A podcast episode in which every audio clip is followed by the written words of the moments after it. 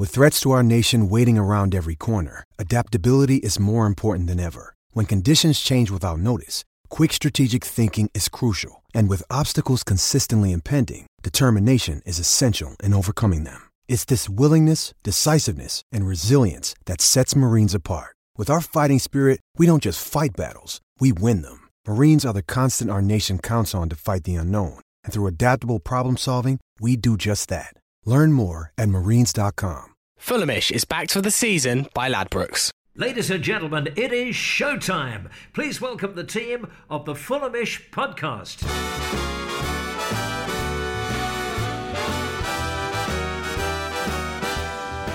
Hello, listeners, and welcome to the Fulhamish podcast, your independent voice of Fulham FC.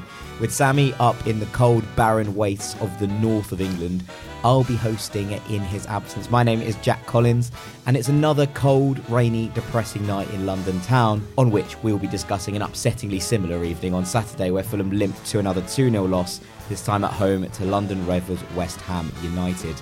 To try and lighten the mood, I've assembled a team of Fulhamish's finest, who I'm hoping are going to work a lot harder this evening than the players they're about to discuss. I'm joined by Ben Jarman. Hello, everyone. Farrell Monk. Dzień dobry. And Drew Heatley. Hello. How we Farrell, feeling, what boys? was that, mate? Yeah, what is that? That's Polish for good day. Oh, nice. Educating. I like it. Good. Well done, Faz. Having a little bit of European charm, unlike uh, the current government, but that's a, uh, we'll save that for a different Save that for a different, different podcast. Yeah. John O'Farrell's on another time. In the um, in the absence of, of Secretary Jack Ben, would you would you be so kind as to start us off with some of our best three word reviews? Sure, I've got a nice handful of them. So let's start with number one, which is Per Lund. And he says, uh, defending is optional. Um, we'll follow that up with Greg Grimmer's clean sheet, please, which would be great. And then finally, we'll go for Samuel C. Stone's damp, dreadful derisory to finish off. It's pretty damning, I suppose. You could add you could add if there was four words. Very accurate But as well. yeah, very very good. It was it was horrible on on Saturday, wasn't it? I wasn't wearing the right shoes, and therefore I had wet and cold feet for the entirety of the game. Good. Well, before we go into Farrell's footwear choices and the rest of the talking points from Saturdays, just quickly, Fulhamish this season is sponsored by Ladbrokes, and for exclusive specials and promotions, head to bet.fulhamish.co.uk. Right, Farrell, what was it with shoes? Because I think that's probably more interesting than actually what happened in the game.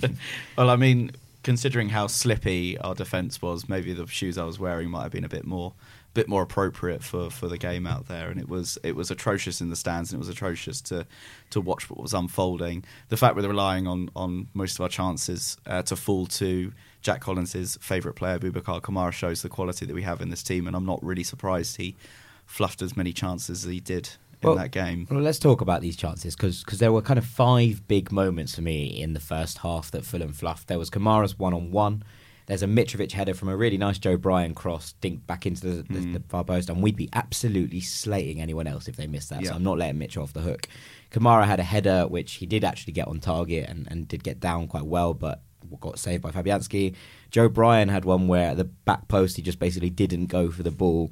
And, and the one that frustrated me, I think, maybe most, uh, Andre Schürrle beating a player, actually getting into a decent shooting position for once in his life. And instead of firing a shot off, trying to play a, a ball down a blind alley to Mitrovic. I, I mean, what did you make of it? Was it was it just bad finishing from everyone, or, or were the deep were the problems deeper than that, Drew? For me, it the common denominator on all those missed chances, apart from perhaps Joe Bryan, who probably wasn't used to having a ball come to him in that position, is confidence. I think Schürrle at the beginning of the season had that his chest pumped out, puffed out, he was ready to go, and now I think he's he's slightly he's on his way down. He's a bit broken, and I think the same goes for most of the players. I think don't think even Mitro's immune, and you know you see some of the reports this week, which I think probably nonsense. He's he's looked apparently meant to be unsettled, so maybe that's another thing. But I think the with Kamara, I don't think maybe it is uh, confidence, and maybe it's just a lack of a, a, a footballing brain. But uh, for the rest of them, yeah, I think uh, we're all sort of stuck down in this mire and we can't get out of it, and I think that's bound to affect people. you kind of need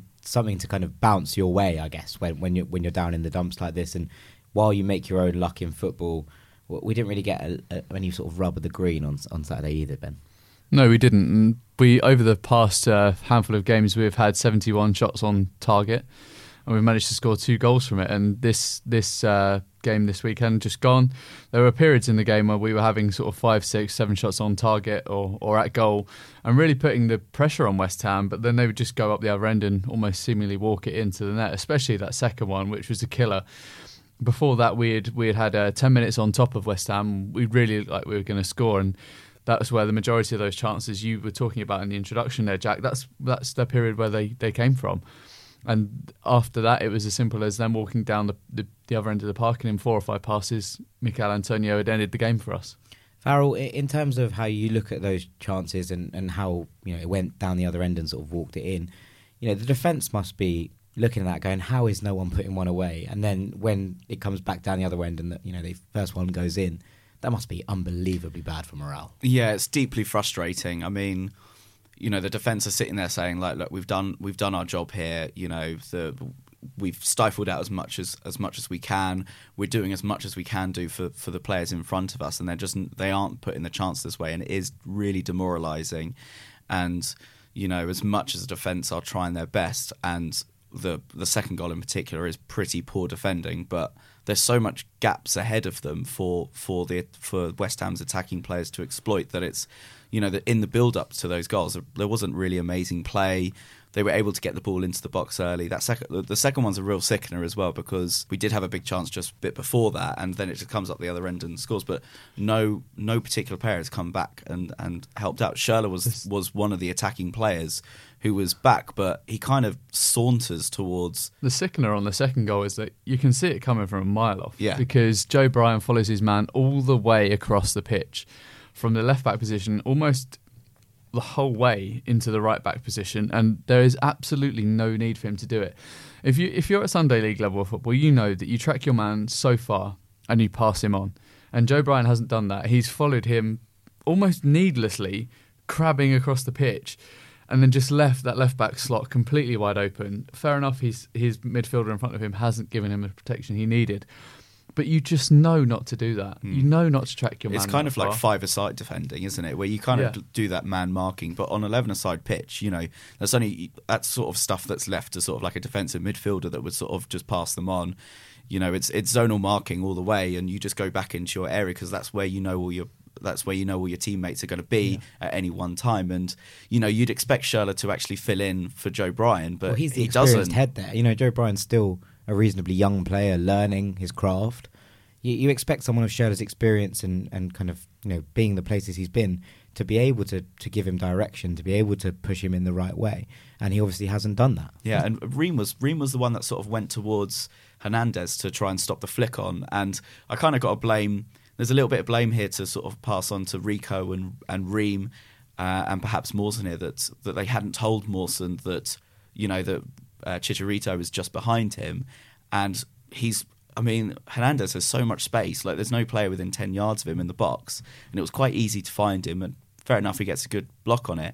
But also, then Ream turns around after the block has happened, and Schürrle hasn't come back and marked um, Michail Antonio there, and you can see how frustrated he was. And you know, if I was that, if I was Tim Ream, I would have absolutely been furious at at Schürrle there. Let's talk about the defence a little bit more. Obviously, that first goal comes from a Denis Odoi slip.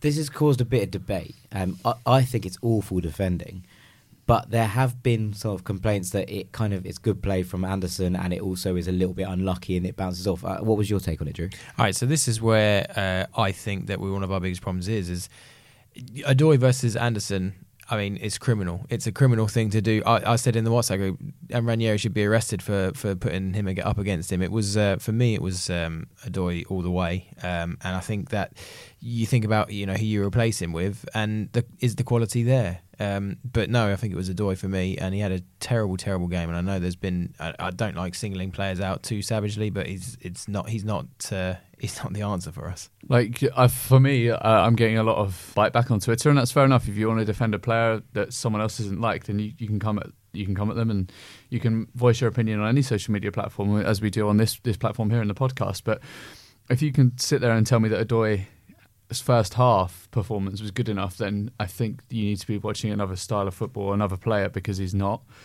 That that mistake happened actually happened like him diving in was forced upon himself about three or four seconds before he needed to because we lost the ball in a, in a position that was quite high. And Odoi could see that happening, but still continued to push on. And at that point, he had let Felipe Anderson go goal side of him and couldn't get there, and couldn't get back on the right side of him until he dived in. And it was only at that point when Odoi could have had any um, influence on that sequence of play. And when he'd done it, he was rash and he was mistimed, and that's quite often what Odoi is. And I get that there are very many points in that second half where his pace and his intelligence on the ball made up for errors of other people within the team, and that's fine to an extent.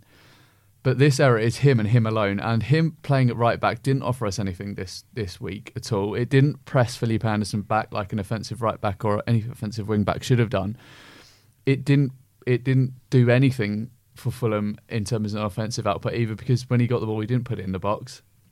And I just feel like, although we don't have that much better in our defensive ranks, in that Fosu Mensah has been consigned to the cupboard, um, and that of the other right backs that we do have in Cyrus Christie hasn't exactly lit the world alight, but I do think he offered us a little bit on Saturday.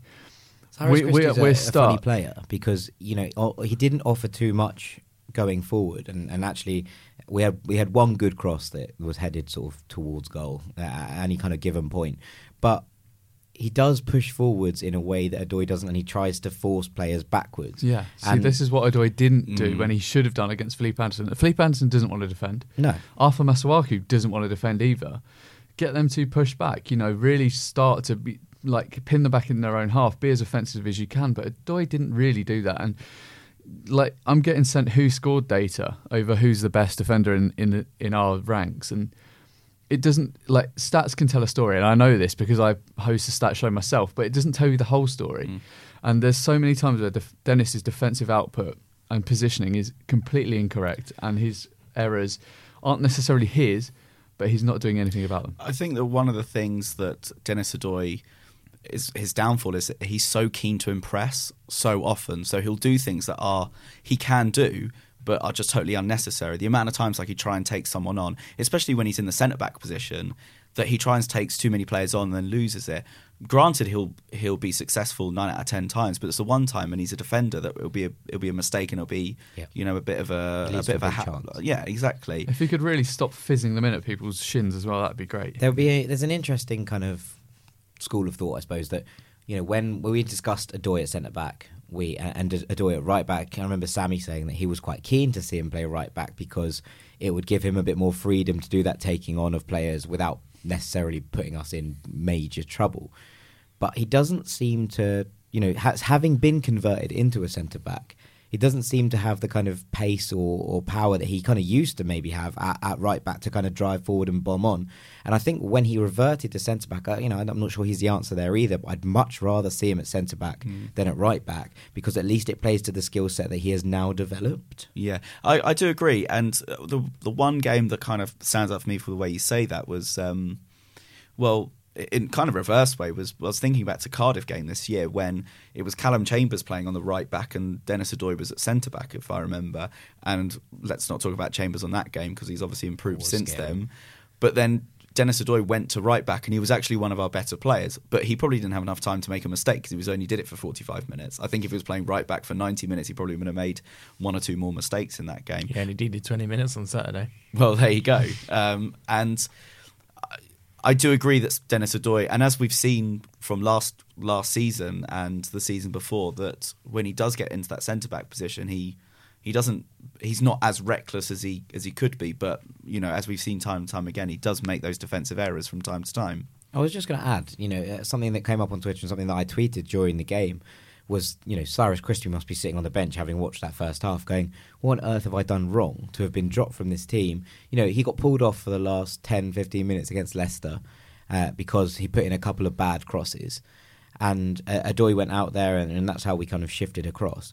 But apart from that, apart from a couple of bad deliveries, and, and look, Cyrus' delivery is questionable at times, and he, he doesn't have you know a, a great delivery week in week out, and, and, and every every time he gets the ball, but he puts in a fair amount of decent crosses, especially weirdly when he checks back onto his weak foot. Yeah. his left foot delivery seems to be a little bit better than his right foot delivery in in, in a strange sort of way. But actually, since Ranieri came in. I can't remember Christie having a bad game. He's You know, certainly he's done improved. fi- he's done absolutely fine under under Ranieri, and he must be sitting there going, "Why why aren't I playing?" Almost, you know, it's, it's weird. Well, this is kind of the the weird thing that we had at the first sort of ten games when Slavisa was in charge. That he, you know, he tinkered a lot, just to use that phrase. And we were getting to a stage where he was starting to get a settled eleven again, and then all of a sudden a new manager's come in, and now he's experimenting again, which is probably not what we need at this moment. We need a bit more stabi- stability, and perhaps we're kind of seeing that perhaps changing the manager at that time wasn't the best decision, but hopefully it will will come good again. But it was the same when, to be honest, it was the same when Roy Hodgson took over from Lawrie Sanchez. There was a time when when he did start chopping and changing to try and find a, a best eleven and started bringing some new players in in January, and it did take some time to to come good again, and it thankfully it did, and hopefully we can see that this season. I want to just take apart the second half a little little bit because we haven't really touched on it. I, I know it's it's a strange one because not much actually happened, but I mean, I suppose Ben, what were your, what were your key takeaways from that half, and what what was the kind of overarching narrative of it for you? The second half was sort of it felt like a very it sort of felt like a training session almost in that one team would go up the one end of the pitch and have a go for five minutes and the other team would go up the other end and have a go for five minutes but it was quite nice to see that we could actually keep a clean sheet for 45 minutes Yeah. um, there was some sort of solidity in there when uh, we, we made some changes um, I kind of liked the, introdu- the introduction of Johansen. I thought he gave us some nice energy in the middle there. And I thought, for all the negativity around the rest of the team, I thought one good spot there and someone that drove us forward a lot of the times during that second half was Tom Cairney. And he's getting a lot of flack on Twitter and in the questions we're going to ask later as well. People are questioning his captaincy, his passion, his um, motivation to play for us. And I think that this weekend probably gave you as good an indication as any that Tom wanted to put the players on his back and try and carry us forward a little bit more. Even though he's in a wider position, he's not really going to be the same as like a, a flying winger that you may see across the league. I think he was if, if he was effectual, he held on he held on to play quite well. And actually, if you are looking at someone to replace Seri, I don't think he would be misplaced there in that centre centre midfield role next to Callum Chambers. Actually, It's, a, it's an interesting one. I, I don't know. The only thing I would say there is I don't know if his defensive output is any is any better than Seri's. Uh, in fact, I, I'd argue it might be worse. so it could be better the devil you know though. Potentially, but it- it's one of those things where you know we said that this season when Cairney's actually been up further, closer to Mitrovic, is when he's been looked most effective in terms Yeah. of driving the team forwards and, and how we kind of you know look to to get the ball and control it in the final third. I think moving him backwards is, is surely going to bring us back to the issue we had last year, where when he got the ball from deep and there was no one around him, he got frustrated very very easily. And when Tom's head goes, it does go. I think the simple thing is it's either what it's either Tom or Se- or Jean Michael Seri. Yeah. it's one or the other. It cannot be both. I, I think one. in that central I think mid. one of the key difference in between those two players, although incredibly talented as they are, is that I don't remember Cairney actually losing the ball at all at the at at the weekend. I think one thing that Cairney does probably one of the you know he he's going to be like I'm talking like top seven kind of player here of protecting the ball and how much times he protects the ball when tackles are flying in and is able to create space when there when there isn't when there isn't any. To be to be fair to the, it, when he's playing in that in that middle two as part of a, a double pairing, he's under quite a lot of pressure to get the ball and and use it quickly.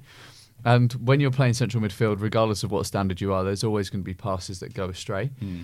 There it's were easier a couple, to do that. It's easier to to lose the ball in the centre midfield than it is on the wing because Yeah. actually it's it, you can always swing a ball in, and if you swing a ball in and it doesn't work, then that's kind of fine because it's just a goal kick, right? Yeah, and you know that the the fan like English fans really love a cross into the box, Yeah. and they love to celebrate a corner as well. Yeah, we, we do like celebrating corners. Uh, oh, something I, I thought, and, and maybe in, in counterpoint to that, Ben, was that I thought we lost a lot of the creativity when Johansen came on for Seri. And, and you know my feelings towards Stefan Johansen. I Yeah. love the man to bits. But I don't see him really do it. Yes, he, he ran around a lot and he buzzed around a lot, and Mm. there is a time and a place for that. Mm. But when we were trying to create and, and, Mm. and make something happen, I thought we were far less effective with the ball in their half than we were when Seri was on. Yeah, I, I- I can certainly see that, and I, I do agree. And I think that the the the substitution after that should have potentially been to get someone else on wide and move TC central, Yes. and try and get the creativity around him and have just Chambers and Johansen as just breakup players, because I think that was that was their primary princ- the prim- primary principle of both of those players was to just break up play. and to give it to someone that they thought could create, and whether they thought that was Schürrle, whether they thought that was TC.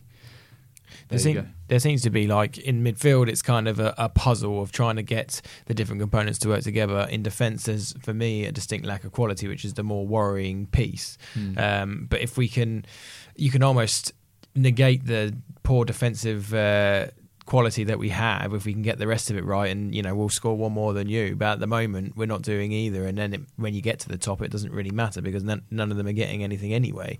And we have this thing at the moment where we had the run where we were losing 2 0 against the top six sides, and we were saying, oh, yeah, no, there's signs of life. And now it's, uh, oh, at least we didn't lose the second half. But none of it, it all equates to the same thing. and that's no zero points. points. Yeah, absolutely, absolutely. I, th- I think that's probably, you know, all we can stomach on the West Ham game. But there's a couple of greater points I think after the after that game and, and the kind of key takeaway. So so after the break, I think we'll have a little chat about where do we go from here? What what are the takeaways that matter f- from this game, and and how do we look to improve either in the next couple of games or in January? So we'll talk about all those things after the break. Hello, I'm Breda Hangelen, and you are listening to the Fulhamish podcast. Welcome back to Fulhamish, where we are discussing all the key takeaways from the West Ham game this weekend and where we kind of go from here. My name is Jack Collins, and I'm joined by Ben Jarman, Hello, everyone. Farrell Monk, hello, and Drew Heatley. Hi.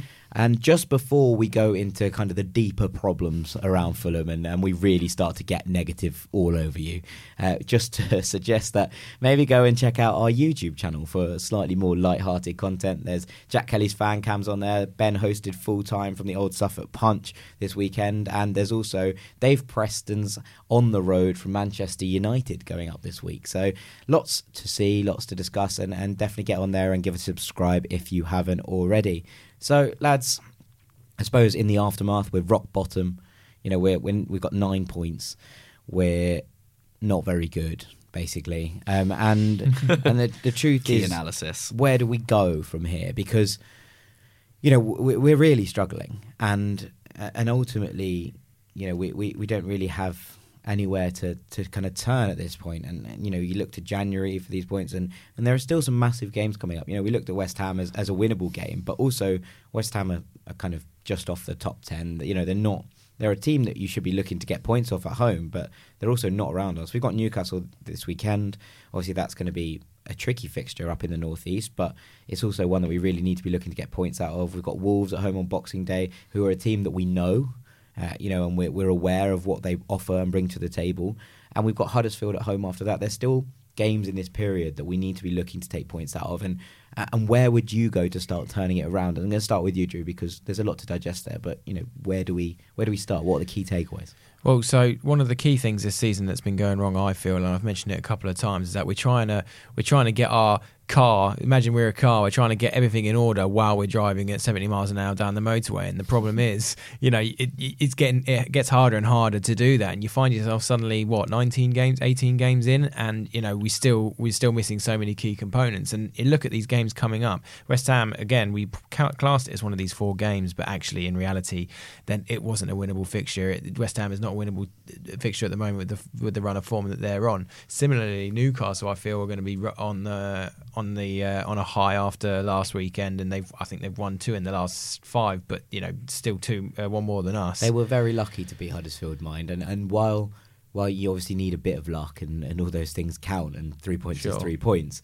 You know, they're still a team that aren't in massive. You know, they had a really good November, Hmm. but apart from that, they they have looked beatable this season. It definitely is one that we, you know, you'd hope that Mitrovic goes back there with a point to prove. and Yeah. all of those things that that should make this a game that we should be very much in contention for. I absolutely agree. I think um, okay, so where where what are we going to do? What are we going to change? I think um, I think we have to really nail that that defense first because I mentioned earlier about the the pieces in the midfield. I think uh, we just go with exactly what we think is is is the right one, and for me, that's going to be uh, Mawson. Uh, well, so. Bryan is a left back. Let's have him there. I say Christie hasn't done enough wrong to be dropped, so I'll have him there. And in the middle, I'll have uh, Mawson and probably Maxime if he's fit. And if he's not, And if he's not, I know Ream had a night. He's had a couple of nightmares, but I, I'd still put him in for now. But I'm not happy with it, and that and that's what it comes down to. Is what I mean is that you know we, we don't have the quality in defence. We haven't bought anywhere near well enough in defence that the replacements for the first four that we haven't even nailed down yet still aren't good enough for me, and that's where we're ultimately going to come unstuck this season if if we end up going down. But yeah, Ream is the short answer and not the ranty one. Yeah, no, it's not. Ben, Ben, what are your kind of thoughts on on the whole scenario? Altogether slightly less uh, optimistic than Drew is, to be honest with you. And we were having a conversation before the podcast, and I stand by the point I made. And I don't think we'll have 12 points by New Year.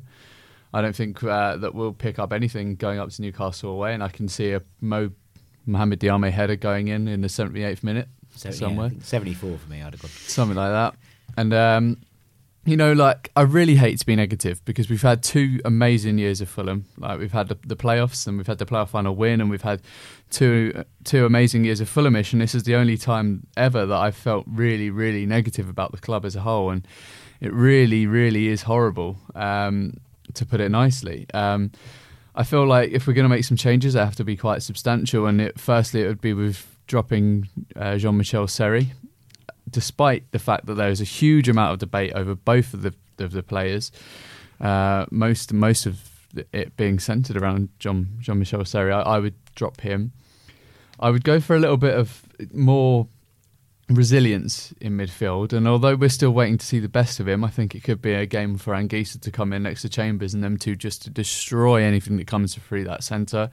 Really try and break up the play as much as possible and really just turn into complete game breakers, almost as if they were Atletico Madrid centre midfield pairing. Yeah.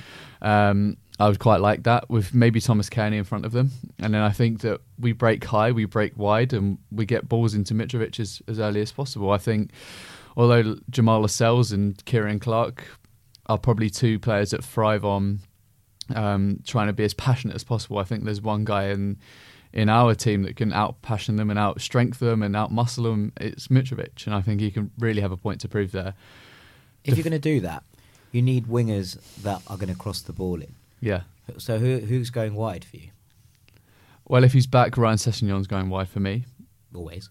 And you always have to brief him on getting the ball in the box. And then, despite us lamenting him, I think it's a case of just telling Schürrle to to ping it in as much as possible, and that that is really bad. I know we shouldn't be saying this about a World Cup winner, a Premier League title, like a guy with a Premier League title, a guy that's won a Bundesliga. We shouldn't really be saying this about him, this caliber of player, but it's it's kind of like just stick him out there and see what he can do. And I agree with Drew. I really do think we're struggling at the back, and despite us trying to find possible alternatives for any player that we do currently have out there, it really is a much of a muchness in terms of everyone's pretty much bang average, are they not? And anyone that you can say, as much as I can say, drop Denis Odoi, you know, who am I going to replace with in centre half? Frankly, it's not going to be Callum Chambers because he's cemented a central midfield role.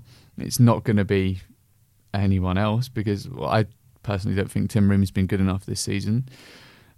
I mean, yeah, it's much of a muchness, isn't it? I, I don't mind Denis Odoi playing centre back. I just don't want him at right back. Yeah, I mean, nor do I. So Cyrus Christie comes in, but uh, I don't know. It's kind of like you just, as much as you want change, there's nothing to change. There's nothing radical in that squad that you look on the bench and you think, you know what, I'd really like him to be on the pitch because there isn't. Something we haven't really discussed is that a lot of Man United fans, and a lot of them, have said that Fosu Mensah is best as a six.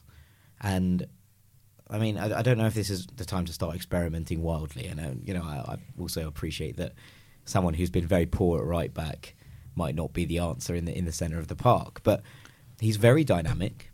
He's very quick. He's quite powerful. You know, he, he he's also you know quite good at reading play. Uh, You know, he's just not the right back we needed because he never accelerated on past the winger, which is basically all Fulham need from their fullbacks. Um, and while you know, like, again, it's a difficult time to start experimenting. It might be something that you know is, is considered uh, at least at this point. It just feels like in all the situations where there's some element of desperation that we always sit there and think, let's experiment. It doesn't necessarily need to be that. I don't think. I think we need to bit, have a bit more stability. But as we were saying in in the time between the first segment and this segment, now it was like we've had Ranieri for five games. Not much has really changed apart from we're playing four four one one, and we're trying to be a little bit more compact. We're still quite easy to walk through. We still aren't pressing high enough. We still are allowing too many chances to come at our back four every single match, and I was expecting a little bit more from Ranieri by now, if I'm honest. Farrell, uh, just before we, you know, your, your point, I, I'd be interested in hearing what your, your thoughts are on the fact that we don't high, press high enough, being coupled with the idea that Alexander Mitrovic isn't very fast. Because you looked at someone like Southampton at the weekend, and Danny Ings led the press, and Danny Ings, he's not, you know, Michael Owen, you know, circa 2000, but he's quick. you know, he, he, he's quick enough for a striker and he's mobile. And the, the players behind him, as soon as Ings gave the trigger, were flying all over the park. And that's Hasenhüttl's style, so that's, that's fine. It's not going to be the same. But is there something in that, in, in the why Fulham are quite bad at pressing from the front? Yeah, Mitrovic is obviously slower than your average average striker, and we don't seem to have a huge amount of pace in the team especially from our attacking players, apart from like maybe Kamara and Sessegnon, but apart from that, they're not really like you know above 15 on Foot Manager stats kind of kind of pace. yeah. Um, and I, in a in a kind of an annoying kind of way, this kind of like sit back, soak up the pressure, and counter attack that Ben suggested. Unfortunately, it doesn't really suit our players, and even when we do get onto a counter attack, which we do actually quite often, our players aren't quick enough or confident enough to take the ball forward. Like other teams have literally destroyed us on time and time again this season, and even it, uh, even as as they did do in the championship in the last couple of years, when we did concede goals, it was more often the often on the counter attack. And I wouldn't say that those championship players were exceptionally quick as well. Yeah. Um, and they're just exposing how slow we are in sort of getting back and, and defending. And likewise, you know, other teams are so quick to get back and get their shape again that we don't really ex- punish teams enough when we do get the ball into promising positions. Mitrovic is got a lot of heart and a lot of passion. He's obviously got a lot of talent, and you know I don't really I don't really like to see him on the bench at all because he'll you know he'll just get picked up by another team and start scoring like 20 goals for someone else. And obviously Kamara isn't It's just not good enough. I mean, the problem was is that when Mitrovic had one counter-attacking chance the weekend, when he was put through a one-on-one on goal, Yeah. he checked back inside because he's just not quick on the dribble either. And you know, it's it's kind of frustrating. What's what's the solution?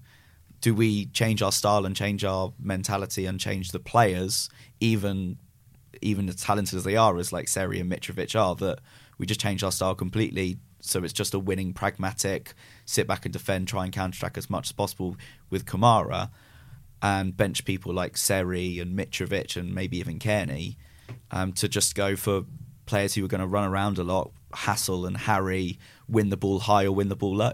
So what so what would you do going into Newcastle on Saturday?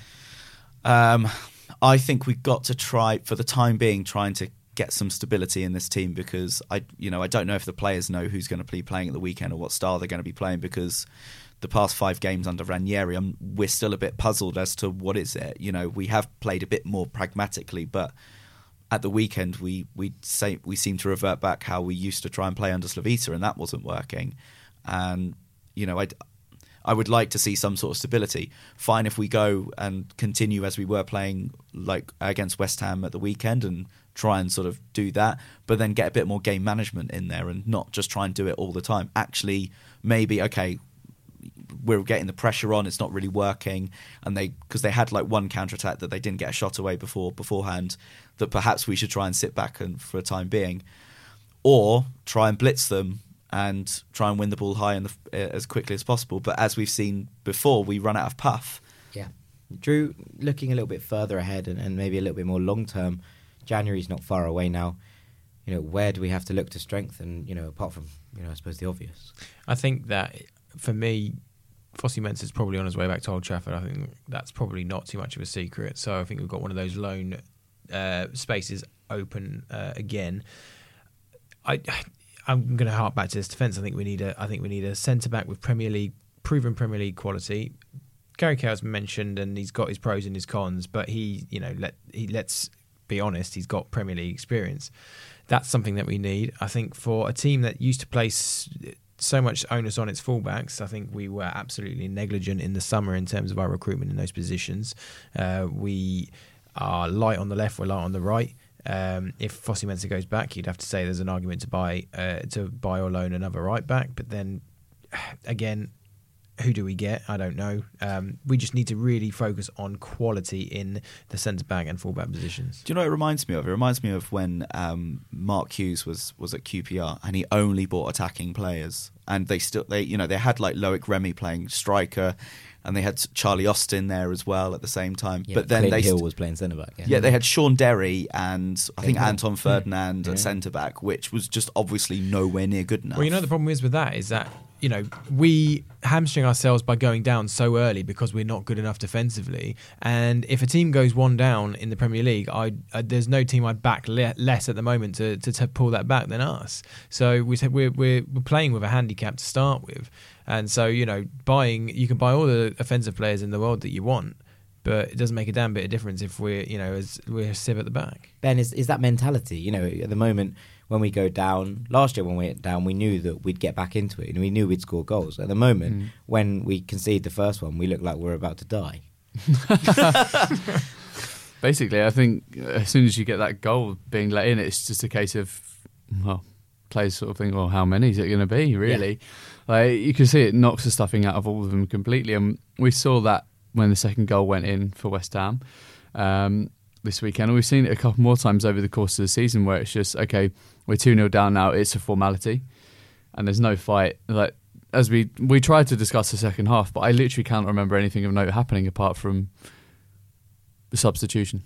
My overriding memory of the game on Saturday, and I wasn't there because I had a family event, but watched it on the TV live, was uh, Tim Ream and Sergio Rico's faces as the camera zoomed in on them after both goals were conceded. And they're both there just shaking their heads. And it seemed like such, I don't know, such a rehearsed and sort sort of like they were resigned to their fate. It was mm. just such a strange and weird thing to have them sort of their moment of agony sort of zoomed in on. And it just sort of encapsulates the, the mental fatigue amongst the team. The, str- the strangest thing is that all of this happens week in, week out, and none of them want to sit there and say, you know what, I'll shoulder that. It's my responsibility. Like, I'll kick on. The only one that's really shown anything, to his credit, is Alfie Mawson. yeah. Yeah, he did, and and, and I thought Mawson again at the weekend was was okay. Uh, I think he's slightly growing into his role, and I know that seems weird to say that of a defender who's you know supposed to be the the, the leader at the back there, Mm. but you know he's still young, and and with him, you know, I, I do feel like he's developing into a player that that might be at the club for a while, and you know whether things are going to go well or badly, I, I do think that Alfie Mawson might end up being a mainstay at Fulham for better or for worse. The um, the one thing I just want to pick up on quickly was going back to what Drew was saying about getting a Premier League experience quality player like Gary Cahill, who's done the business for quite some time now. Is that unfortunately I don't think the club's transfer policy would allow it. I can't remember the last time I s- we signed anyone out like even close to like 28, 29, unless I want to be Maxime overruled here. 29. I don't want to say that. I don't want to blow the trumpet for Cahill and say that he's the answer. I'm, I'm just going. He's somebody that we've been linked with, so you know it Yeah, makes no, no. sense. But you know, if you go for anyone younger with Premier League experience, and then you're looking at shed loads of money, which we know we're not afraid to set, uh, spend. But I think we come? might. I think we might be afraid a little bit to spend Possibly, shed loads yeah, of money sure, in January sure. because it could all go peak. Well, fun, it'll be funded by price tickets anyway. Or you, Well- sit, you sit there and you look at it and you're like, well, who else is there in that mid range has Premier League is 26 experience? Like Kevin Wimmer? Yeah, Mm. uh, we- let's, Great. let's not do that. um, I'll tell you what we should do is go on to some questions. Ben, uh, the mailbag is going to be with you this week, but Hmm. our question section is now sponsored by Putney Pies, the finest pies in all the land. And you can get 10% off your food just over at Putney Bridge by quoting the code Who Ate All the Pies at the checkout. And uh, if you say you're from Fulhamish, that's that's nice as well. You get you get you get a smile from and the checkout be staff. like, and then they'll be like, uh, "Who ate all the pies?" Yeah, it was the Fulhamish boys. Yeah, the Fulhamish boys actually ate all the pies. That's why you can't have any anymore because they're gone. um, but no, definitely Putney Pies, really nice, really good bar in there as well. So definitely get down there pre or post game because it is very pleasant. Ben, what's in the post bag? A post bag is overflowing as usual because we've lost. so uh, we'll start off um, with a club captain question, as we alluded to earlier. This is from Weekly Geekly, who's a regular contributor, so thanks. And his question is Is it time for a change in club captain? TC doesn't seem to inspire others on the pitch and often races down the tunnel post game. Is it time for Mitro or Cess? Faz, you can go first. I think it's one of those worst kept secrets of the club that Tom Cairney isn't actually the club captain. It's Kevin McDonald. I think Cairney was basically given the armband as a sweetener for his contract. But he still has the armband, and I don't know what the new players think that they're looking to him for inspiration. But he he doesn't do the business on the pitch. The the it's quite similar to um, when Luis Morte was made captain because that was part of a sweetener of, of, contract, and he wasn't exactly a big talker on the field. He kind of just led by example. Um, and but again, he was still kind of a fan's favourite. He loved the club, he loved the fans. Cairney obviously loves the club and loves the fans, but he doesn't he doesn't show it in in any sort of way that you would expect from a from a club captain. Yeah, it's a different era as well, isn't it? You know, whereas uh, nowadays people are sort of reticent to show their their sort of love and support for things. It's just you know playing it cool or whatever. But you're exactly right. The Boa Morte stuff it, it, always reminds me of the same thing, and it was it didn't really work particularly well then. I think at Fulham we we are, are much better when we've got sort of that class the captain in the classic mold, the centre half, or you know the Hangeland or the Cookie or the you know the Andy Melvilles or whatever of this world, and, that, and, that's what's always worked traditionally down at the cottage. We haven't got that now. Uh, there's not a lot we can do about that. Um, you know, if we were to, for argument's sake, pick a replacement, for me it would be probably Mitrovic because he he's you know he's an effer and a blinder and a you know he's got the passion. He he has been given uh, Leicester, wasn't he? Yeah, he was. Yeah. yeah. and I think he's probably next in line. He certainly was when Slav was here. I think in terms of being on the on the pitch, and he's always he's always guaranteed to play. We've seen that Cess comes in and out, um, so you know it'd be almost be futile to give it to him if he's not going to play every game. So if it was going to go to somebody else, you go to Mitro. But I think it, it, again, it's we're looking at things that aren't the biggest problem. Yeah, I think it's it's upsetting the apple cart for the sake of upsetting the apple cart. Mm. You know, your leaders are leaders, whether they're wearing a captain's armband or not. And you know, if if those players who are who are suggesting were the leaders that we're hoping they were, then I think they'd be already doing that role for the kind of from the get go because that's what players do. And, and we talk about Gary Cahill and we talk about that. Here's a player that will come in with experience and will shout at everyone yeah. and will tell players, you know, who they are. And something that really interested me at the weekend was Declan Rice, and I was watching him, and he dictated everything to everyone, and he shouts and he tells people, and he's a young player. But his leadership experience, his, his leadership kind of qualities are so evident from the very outset because, mm. you know, Mark Noble does a stupid foul and Declan Rice is up in his face going, What are you doing? You know, that's mm. the club captain. He's been there. He's, you know, almost a West Ham saint. You can't, like, but he's there going, "That's ridiculous tackle, Mark. Yeah. Why have you done that?" Mm. And and that's the kind of thing we need. You need a captain. You need captains all over the pitch. You need captains who are willing to stand up, step up, and be like, "Lads, that's not good enough. We need to do that. We need to do better there." And and a lot of time we spoke about this last year. People saying, "Oh, we should make Tim Ream the captain. We should make Tim." Tim Ream doesn't do that. He's not that player. No, and, he's and not. He's you know Tim Ream has plenty of wonderful qualities, and and he seems like a lovely chap. He does seem like a lovely geezer, but he's not going to be, you know, picking up players by the scruff of their neck and, and, and shouting at them. He's not going to be the one you know, telling Mitrovic that if he doesn't run hard enough, that you know he's you know it's not good enough, and we need more of that. We need more players who are willing to stand up and be counted. And that sounds such like a passion thing, but it honestly isn't. Like I don't care if you're technically gifted, if you're not technically gifted. If you want to put the shift in and you you can stand up, make you know make yourself known, put the work in on a football level, and also be a leader on the pitch. That's what we're lacking, and we need more of. The the only thing that I would say to about Ranieri specifically, and I've read some things about specifically in Italy that um, they don't tend to pick like a club captain who's who's like a leader necessarily. It tends to be a player that is the most experienced and most capped player at the club. I don't know if that's changed over time, and perhaps Ranieri's changed his tune because he's obviously not always managed in Italy. That perhaps he will have the same sort of emphasis as much of his culture is that they don't place much emphasis on the club captain, and therefore he wouldn't necessarily switch it. Yeah, absolutely. Ben, what else is in the old post mate? Cool. We got one from uh, Mark Seymour. Says, judging by how we've played under Claudio Ranieri, I'm not yet concerned about relegation. All we need is a centre back and a right back to come in to shore up the defence. Thoughts, guys? Keep up the good work. Um, Jack? Yeah, I mean, I agree with that we need to pick up a centre back. Um, you know, I, I would also like a right back, although I think we're going to be struggling for someone who's of the requisite quality that isn't going to cost us an absolute arm and a leg in, mm. in, in, January.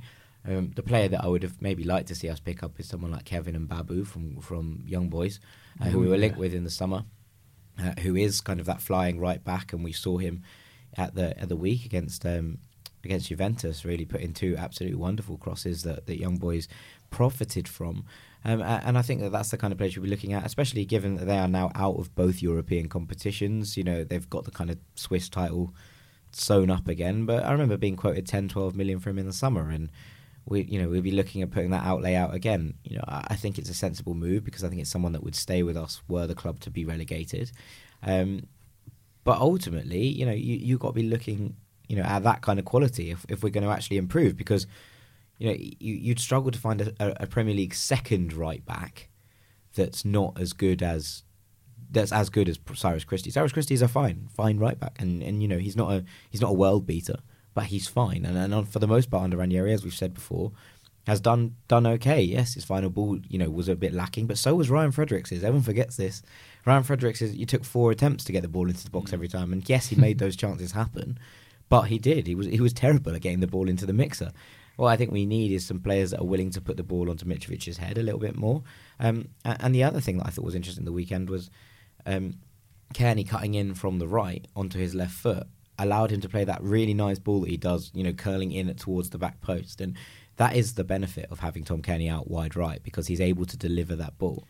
Um, but yeah, I think you know, for me in this in the transfer window, we need we need a centre back and a centre midfielder, um, and I would like an, uh, you know another striking option because I think we we're a little bit lost if Mitch, anything happens to Mitrovic. But you know, ultimately, there's there's there's a lot to be done, and I think most is on the training field rather than the transfer market. it's kind of easy to forget considering how many goals we've already seen this season going in and against us. That actually, I think Mitrovic is actually up there as the scored the most headed goals this season in the Premier League, or at least, or at least he's like second or third.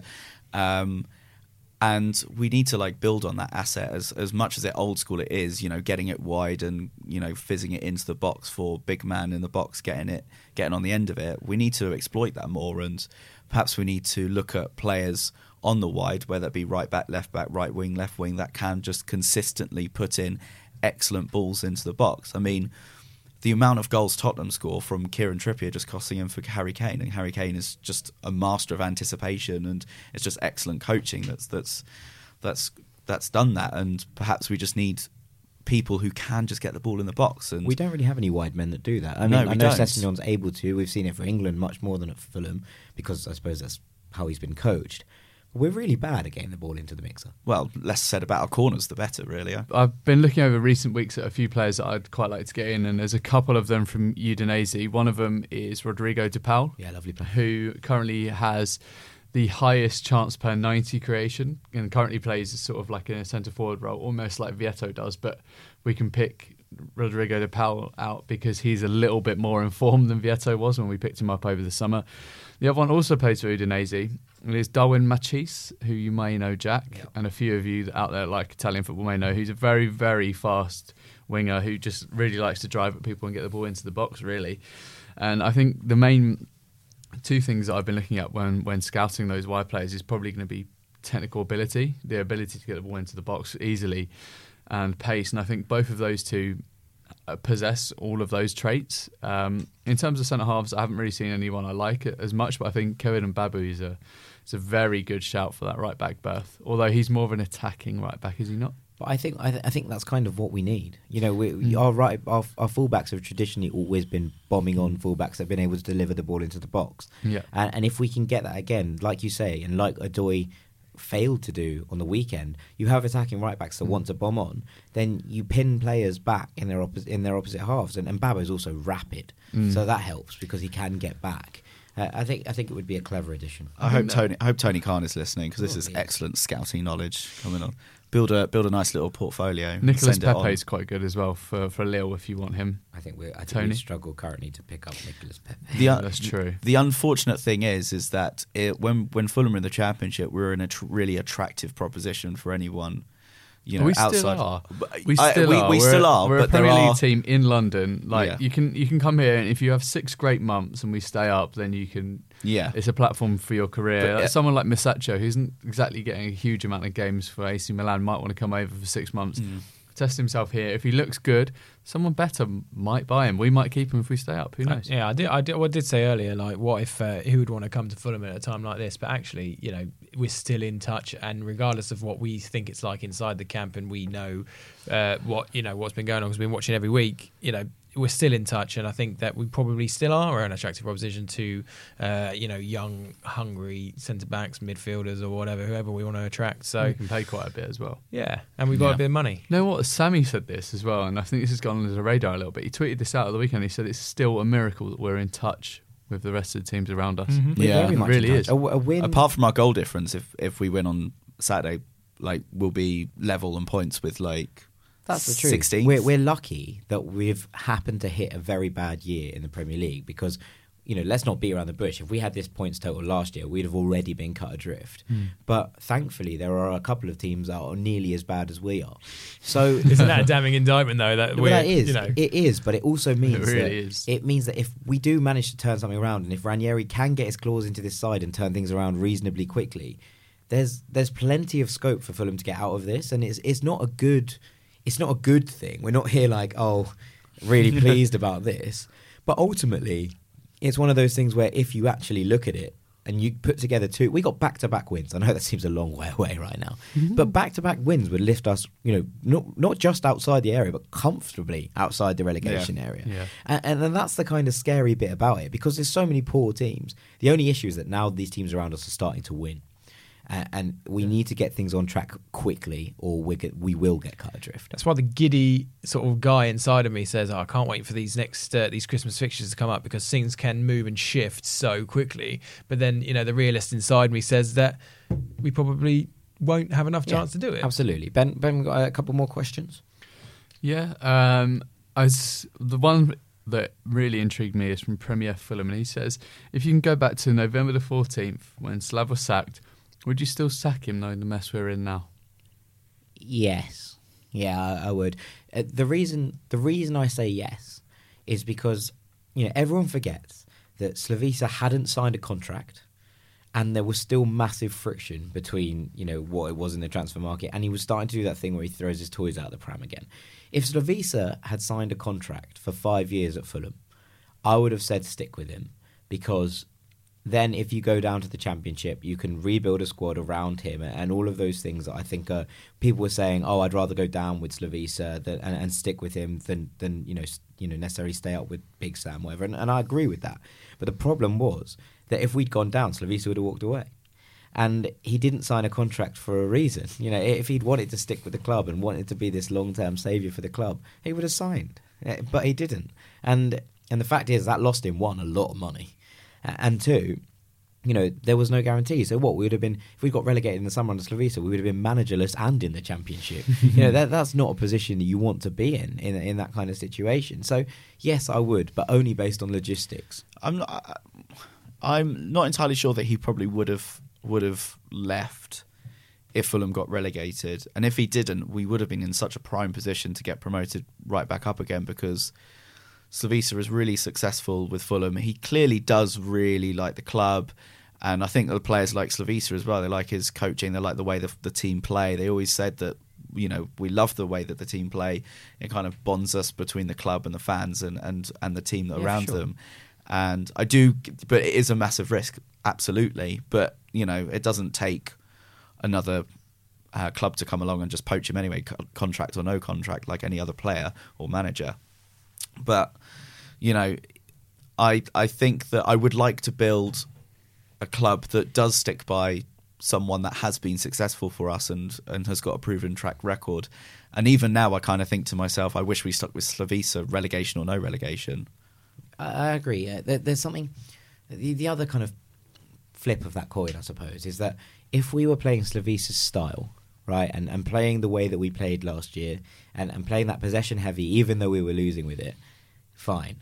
But we think about Huddersfield. Let's let's talk about that game because Fulham didn't play Slavisa's style. We played long ball up to a striker who had no one around him because Slavisa's style was to get everyone compact towards the back and then you know pass our way through teams but we played in that kind of element, but while, while playing long ball football. And if we were going to play long ball football anyway, we may as well have been underneath someone that's good at it, because that you know we can't you can't play a different style of football and then be like, oh, we should have kept Slavisa because we were playing really nice, attractive triangles Mm. because that wasn't what was happening towards the end. So, so you stick with the manager and you stick with him if his style continues and he wants to be at the Mm. club. But I think there's two major issues that neither of those things was potentially true. And I think that I, I, I totally get that, and I just think that we probably were trying to do passing football like we usually did, but we were absolute dog shit that day, and like every every single short short pass was going absolutely oh, nowhere Oh, anyway. So bad. So, so bad. So bad. Drew? Yeah, I think you, you hit the nail on the head at the Huddersfield game. The worm was starting to turn. He was out of ideas almost. And, you know, let's not forget, that it's not romanticised a bit. He had a full pre season. You know, whatever went wrong and what has gone wrong and what is wrong now is not blameless. So, you know, I think any other team in the in the position that we were in would have done the same thing. And we said that at the time, you know. There was an article out a week before Slav went, or a couple of days before Slav went, saying how have no Premier League managers been sacked yet? So it's not as if we weren't patient. And whether it's going right or not now, you know, it's one, it's too early, to, I think, to draw a judgment. Um, but also, you know, you, you've got to take the risk. Otherwise, you know, we were going one way and we're still going that way, but you still have to roll the dice because if you don't, then you'll be looking back and saying, what if? Uh, and we, we, you know, we gave it a try with Slav. We all miss Slav and we all, we all respect him for what he did, but, you know, it had things had to make a change. We've done it. And let's see whether it pays, pays off or not. Okay, our penultimate question comes from Alex Warnon. Apologies if I've butchered that your surname there, Alex. And he says, Hey Fulhamish, just thought I'd get in touch to hear your views about the club gifting two complimentary tickets to the resident of the Bishop's Park area. As my parents live locally, I've been fortunate to have benefited from free tickets to both the Leicester and West Ham fixtures. Over the years, my family have relished benefiting from these marketing gifts, but this time, given how the, we generally feel about the club pricing us out this season, we just felt this was an indication of how the club's marketing department high price ticket policy is failing. Naturally, we attended both matches. Who passed up a chance to go to the cottage for free, especially when the tickets would have otherwise exceeded £200? Yet we couldn't ask but ask the question when will the club drop the tourist premium high ticket prices and evoke the spirit that led to the White Wall being a success back in May? Keen to hear your thoughts. Best wishes, Alex. Drew, first. I didn't know this was going on, and it's quite interesting. And I'm kind of, I'm torn because you know, on one hand, it's like if they're being offered, offered to local residents, and then that could sort of then foster the next generation of fans, or turn somebody into a Fulham fan that's not already one. They're in the area. That's possibly a great thing. But obviously, you know that juxtaposed with the whole saga with the ticket prices this season, it, it, it's uh, it's slightly funny to see that they're giving away tickets for free. Um, I think oh, you know with this tourist tax that, that it was described by the emailer there, you know we, we're a victim of our location. If we're in the northeast or we're uh, you know somewhere else in the country, they're not we're not getting charged these prices, are we? And there was a BBC article, uh, no, it was an FSF. Uh, issued survey I think about Premier League prices and you know the average fan is paying 30 quid I think it is um, the average Premier League fan is paying 30 pounds um, which is all that says to me is that we're not bringing the average that high up because uh, we're certainly not paying 31 pounds so I've got incredibly strong views about this, especially um, after this weekend, because yeah, okay, fine, we're in the Premier League, and supposedly the product we're being offered right in front of us is supposedly better, and therefore, you know, even double the price of what it was kind of average last season. And yet they can't even get the basics right.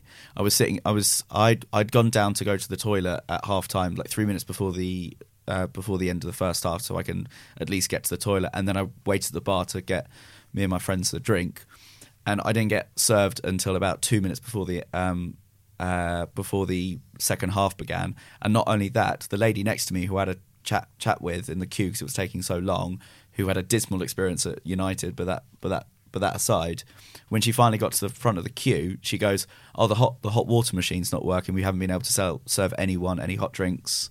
Throughout the entirety of half time. And I was like, why didn't you shout that out? This lady's been standing in the queue with me for about 15, 15 minutes and they're just getting those basics things wrong. Is that worth £55? Absolutely not.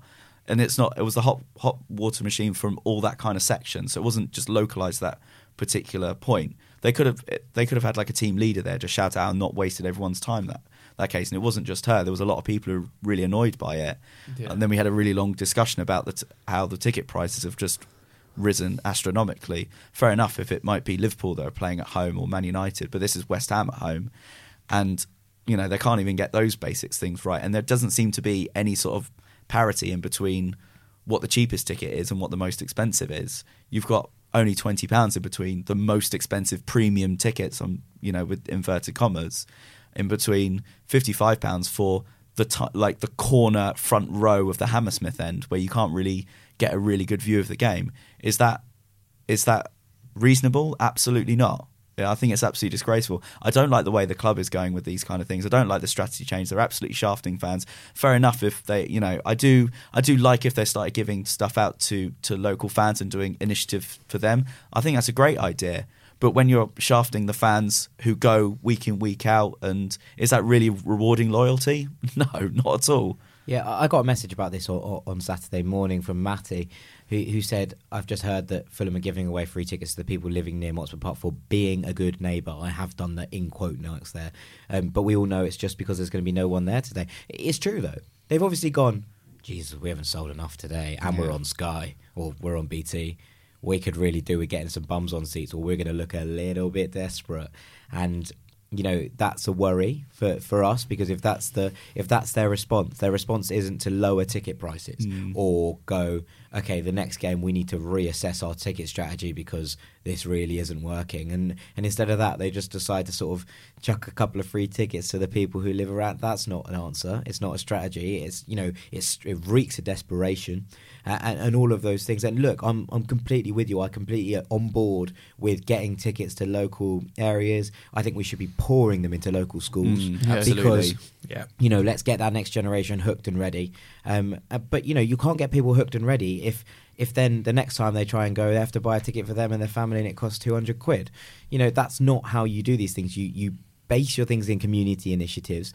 You know, there's so much said that I'm not going to go into the whole thing about a, football club stands for football club. You know, not a, it's not a business model. It's a it's, it's a community rock. It's the kind of basis of the local area it's in and there's so much been said about that that I don't need to delve into it in its full detail but ultimately if this is their answer then they know absolutely nothing about what this football club stands for and it is you're absolutely right it's a complete disgrace and that if they can't see that these ticket prices are driving genuine fans away, then they're either being willfully blind or they don't care. And both of those things are desperately worrying. Yeah, uh, completely well said. And we can go about this unless the we can go we can talk about this for a long, long time. And obviously, we don't want to get into the reasons why because I hope everyone listening knows the reasons why we are, you know, spitting feathers about it. But you know, it is drive it is driving people away. It is getting to the point where if I was if I was a, a person that's a, as a big fan as I am, you know, that really wants to go to every gamer but I've got commitments that I couldn't get a season ticket, I would think twice about spending money on going to Fulham, and that's coming from me. You know, it Um, almost is easier to go away from home than it is to actually go and get a season ticket at Fulham or go for a one-off game at Fulham because my cousin and I have, are going to Arsenal on, on Boxing Day and we can get a pair of tickets for cheaper than you can get a ticket for Fulham at home against Bournemouth where we got absolutely trounced 3-0. We had no chance. We can get a pair of tickets for cheaper than West Ham. We can get a pair of tickets cheaper than the upcoming games as well. It's it's absolutely farcical. And as you said, Faz, there's so many parts of this club and the basic matchday experience that they absolutely cannot get right. There are points where are on Leicester, and this weekend at home, I went up to get some food. They had no hot food.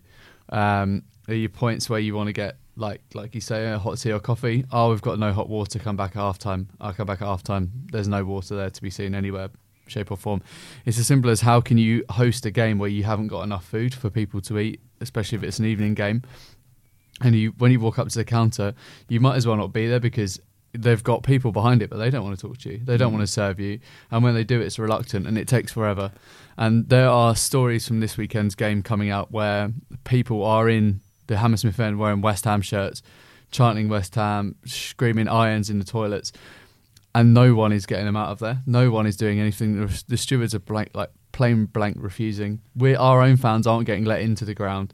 And you know, to see people getting free tickets when you're spending the best part of seven hundred quid on a season ticket or fifty five pound on a match ticket, and it's behind a fucking pole. What are you meant to do? Casper, if you're listening to this, let's talk because this can't continue. So we're um, so we've been talking. I've been talking a lot to the the supporters trust, and they've been taking this to the last three meetings they've had with with members of the club, including Alistair Mackintosh. That the club in the first two have come back and said, no, we've been we've been challenged by being more commercial. This is coming from the top. This is coming from wherever. And even in, and the last one, they did come back. If you if you are a member, and I, I do encourage you to sign up and pay ten pounds for a membership, that um, they are starting to, to, to, to, listen a little bit because we started making noises about it. We're not going to go away about it. Um, they they have said that well, okay, so we've set the ticket prices for this year, but you know there are meetings going to be happening. They're going to be setting things setting things, especially season ticket prices, um, which to their credit, they did keep at a relatively low price and they did set them before they knew got knew we got to the Premier League. But I hasten to add, they you know they set the ticket season ticket prices before we knew where, which division we are in. So It they were was- going to charge us fifty-five quid for a home game in the championship. They no, mental. season season tickets. Even so, so- that's huge. Yeah, so so the season ticket prices were were you know they were reasonable for all the fans that did stay, but they didn't actually send out if you were a new fan those season ticket prices until we're in the Premier League, and that's where you get ones like my my season ticket would have been two hundred and fifty pounds more expensive mm. if I was a new fan, and they said that they subsidised that with higher tic- match ticket prices, which is you know it's totally ludicrous. We only want we only want a reasonable offer. We're not asking for like the world. We don't want to be giving them for free. We just want a reasonable ticket price and a reasonable service. And we wouldn't be sitting here complaining about it if they charged us a you know a normal match ticket price, thirty five pounds, forty pounds, whatever you think it might be, and the rest of the things, and they just spent a little bit more money around the ground and just improving a little bit here and there. I can understand if they can come back and say, look, you know, that's operated by whoever catering. I think it's Delaware North of the the catering company that run all the stuff at the stu- uh, at the cottage, but they should be hounding. They should be absolutely hounding those suppliers to say, look, you should be training your staff better. You should be offering more uh, catering services. You'd be doing this and that. I mean, from someone who's who who you know has a lot of experience with these kinds of things, and I know the club isn't exactly like trying to sort of pinch pennies here and there. Just spend a little bit more. Just spend a little bit more, and it just makes us, you know, it just it's not really going to harm harm anyone just to spend just that tiny bit more, just to improve the service a little bit. That's you know, it's not. No one's ever said, "Oh, they got relegated. They ordered too many hot dogs at half time during games." Right, I think that's probably about time on that. Sorry, I could Yeah, have gone on mate. for days. no, I know, I know. Um, and, but Anyway. it's an important topic. Thank you very much, Ben, for being the questions host. As ever, as ever, they are sponsored by Putney Pies, the finest pies in all the land. Just one last thing for you to do, Secretary Ben, which is name this podcast. White's ironed out. Very, very good. Um, and, and all that is left for me to do is to say thank you. So thank you very much to Farrell Monk. Thank you very much, Jack. Thank you very much to Drew Heatley. Thank- I'm signing off for the year on Pod Duty, so Merry Christmas, everybody. And thank you very much to Ben Jarman. Thank you very much, Jack Collins, Alpha Athletic.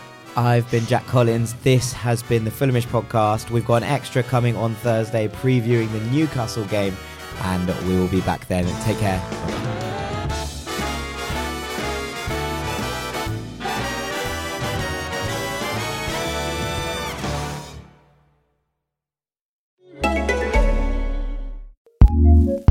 ACAST powers some of the world's best podcasts.